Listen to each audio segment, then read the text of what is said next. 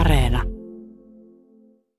Hei, tuu kattoo, kun mun AstraZeneca hiipii ympäri kaupunkiin. Tähän alkuun on hyvä mainita, että Marjukka on tällä hetkellä nuhakuumeessa Saigonilla, joten häntä tuuraamassa on Yle Uutisista Elli Tervo. Oxfordin yliopisto ja AstraZenecan lääkefirman kehittämä koronarokote on puhuttanut öö, meillä ja maailmalla viime aikoina, koska se saattaa aiheuttaa vaarallisia haittavaikutuksia. Tiistaina Ruotsi ilmoitti lopettavansa rokottamisen tällä AstraZenecan rokotteella. Aikaisemmin muun muassa Itävalta, Saksa, Italia ja Tanska on vetänyt tämän rokotteen pois niiden kansallisista rokoteohjelmista. AstraZenecalla rokotetuissa ihmisissä on esiintynyt muun muassa veritulppia. Kyseessä on lääkefirman tietojen mukaan kolmekymmentäseitsemän veritulppatapausta per seitsemäntoista miljoonaa rokotettua. Tänään me keskustellaan per aspera ad AstraZenecasta takaisin Pasilaan podcastin henkilääkärin eli lääkäri Anni Saukkolan kanssa ja siitä, että onko se AstraZeneca nyt liian vaarallinen otettavaksi. Anni, onko sun asiakkaat kysellyt tämän koronarokotteen turvallisuudesta? Ei ole tullut potilailta ihan vastaanotolla kyselyitä vielä, mutta somessa on kyllä tullut paljon kyselyitä. Tästä me siis puhutaan tänään. Mun nimeni on Toivo Haimi. Ja mä oon Elli Tervo. Ja nyt takaisin Pasilaan.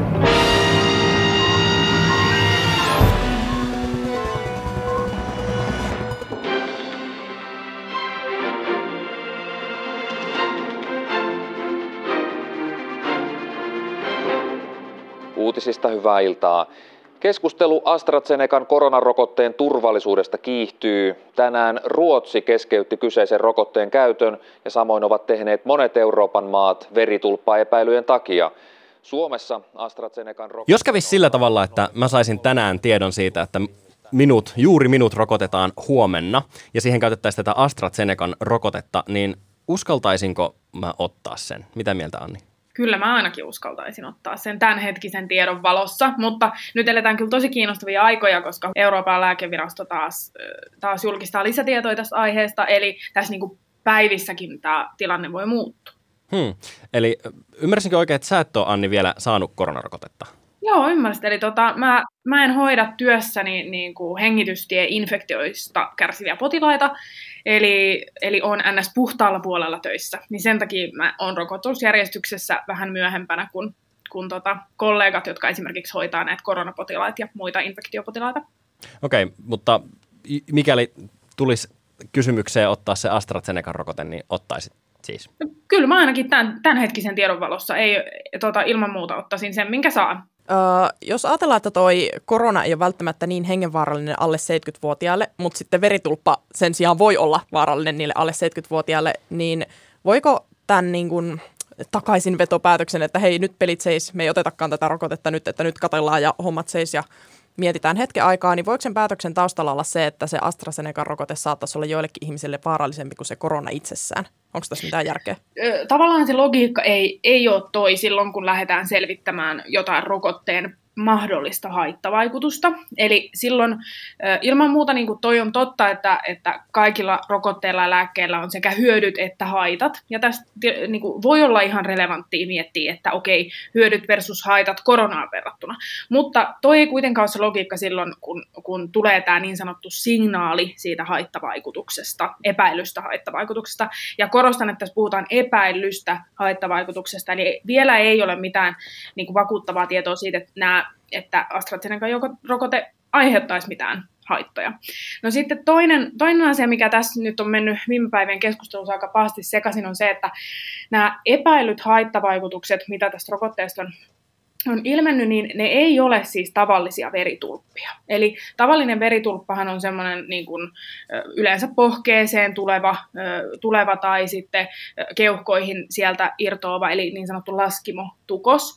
Mutta nämä epäilyt, haittavaikutukset, mitä täällä AstraZenecalla on ollut, niin ne on ollut erilaisia, eli niihin on, on ollut huomattavasti monimutkaisempia tilanteita, niihin on liittynyt muun muassa alhaisia verihiutaleita, ja, ja se on ollut tämmöinen niin kuin verisuonitukosten ja vuotojen vähän niin kuin sekoitustilanne, eli tämmöinen melko epätavallinen ilmiö kuitenkin lääketieteessä, että ei, ei, ei ole niin, kuin niin yleinen kuin esimerkiksi laskimoveritulppa. Tämä on nyt tämmöinen maallikkokysymys. Minun on pakko kysyä tähän väliin myös se, että jos ajatellaan, että tulee näitä verihiutaleita ja kaikkia tämmöisiä epätavallisia, niin voiko se johtua siitä rokotteesta mitenkään vai niin kuin, voiko niitä olla kellä tahansa, missä tahansa elämää ilman mitään AstraZenecoita tai koronoita? Kyllä, siis periaatteessa semmoinen voi tulla ilman rokotu, rokotustakin, eli on mekanismi.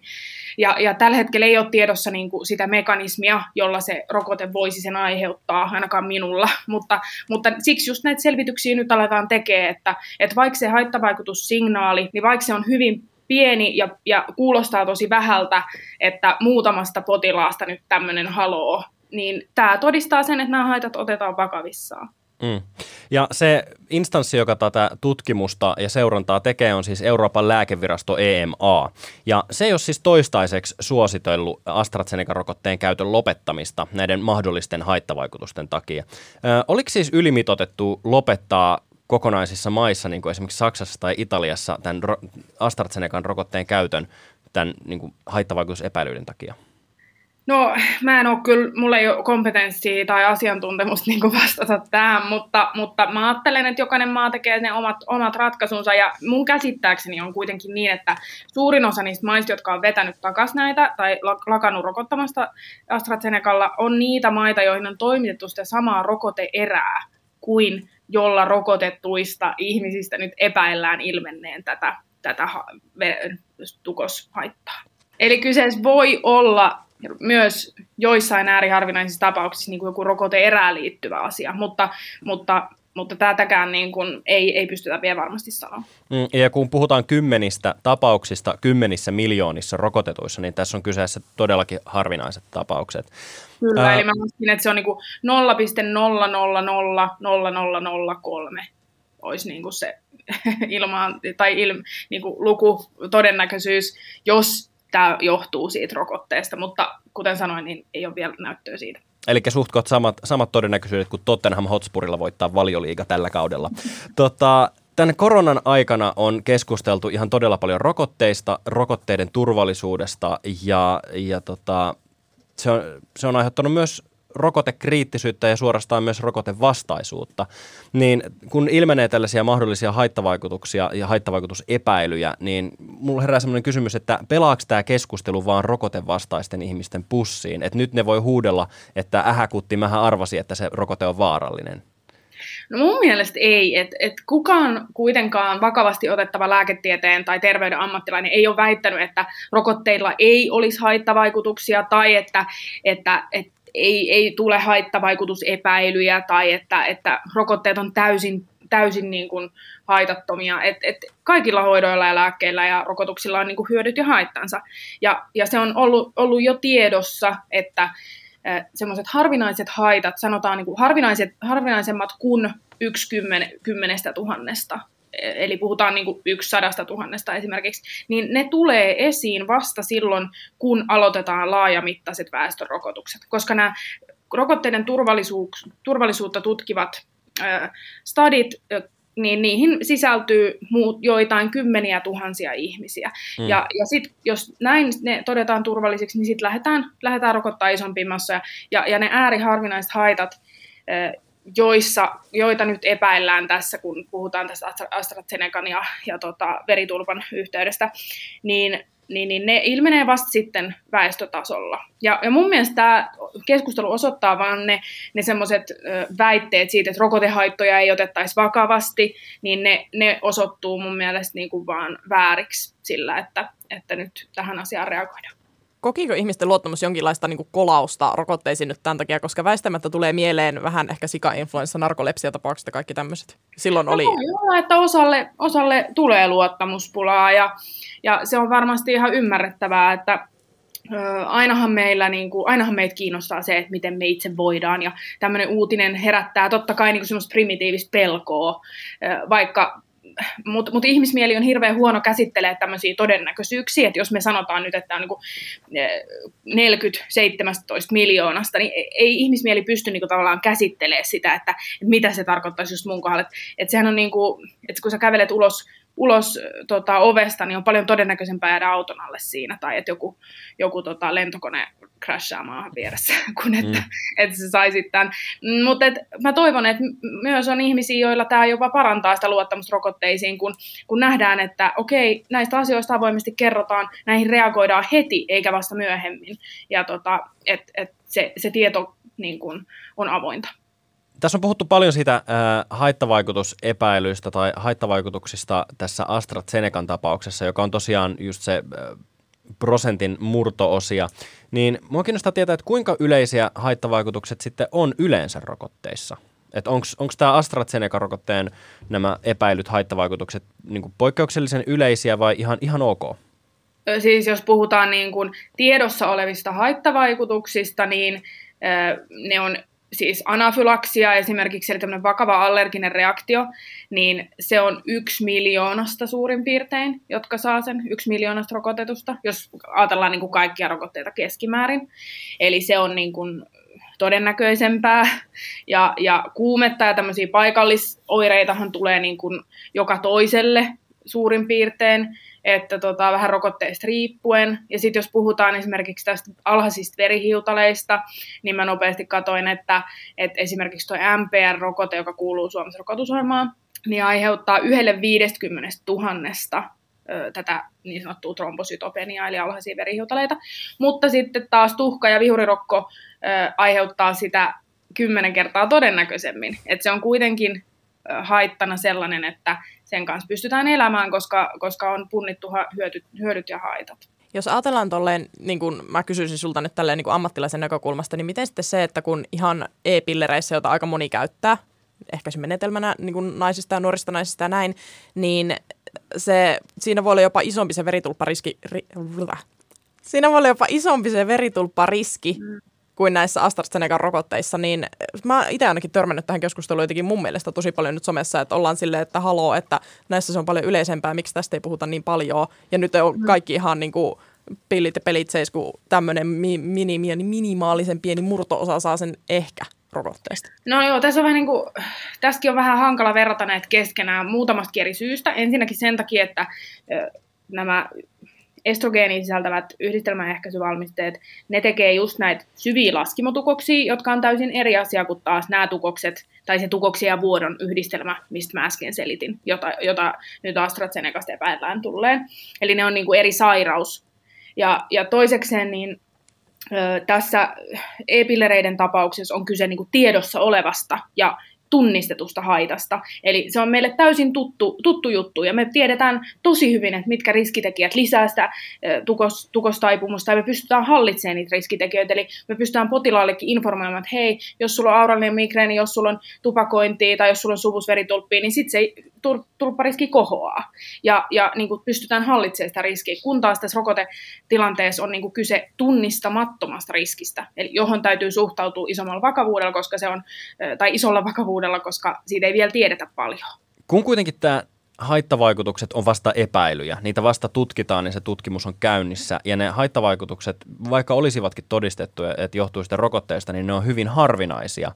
Niin tämä AstraZenecan tapaus on ollut etusivun uutinen Suomessa ja maailmalla nyt puoli, puolisen viikkoa, niin onko meillä vähän turhan sensaatiohakuinen ote niin kuin lääkkeiden haittavaikutuksista puhuttaessa, että mä ymmärrän kyllä, että, että sillä saa hyvin klikkejä, sillä saa hyvin lukijoita ja sillä saa, sillä saa hyvin, hyvin niin kuin lukuja jutuille, mutta mut onko se, onko se loppupeleissä hyödyllistä niin kuin kansanterveyden kannalta? Miten mieltä sä, Anni, oot?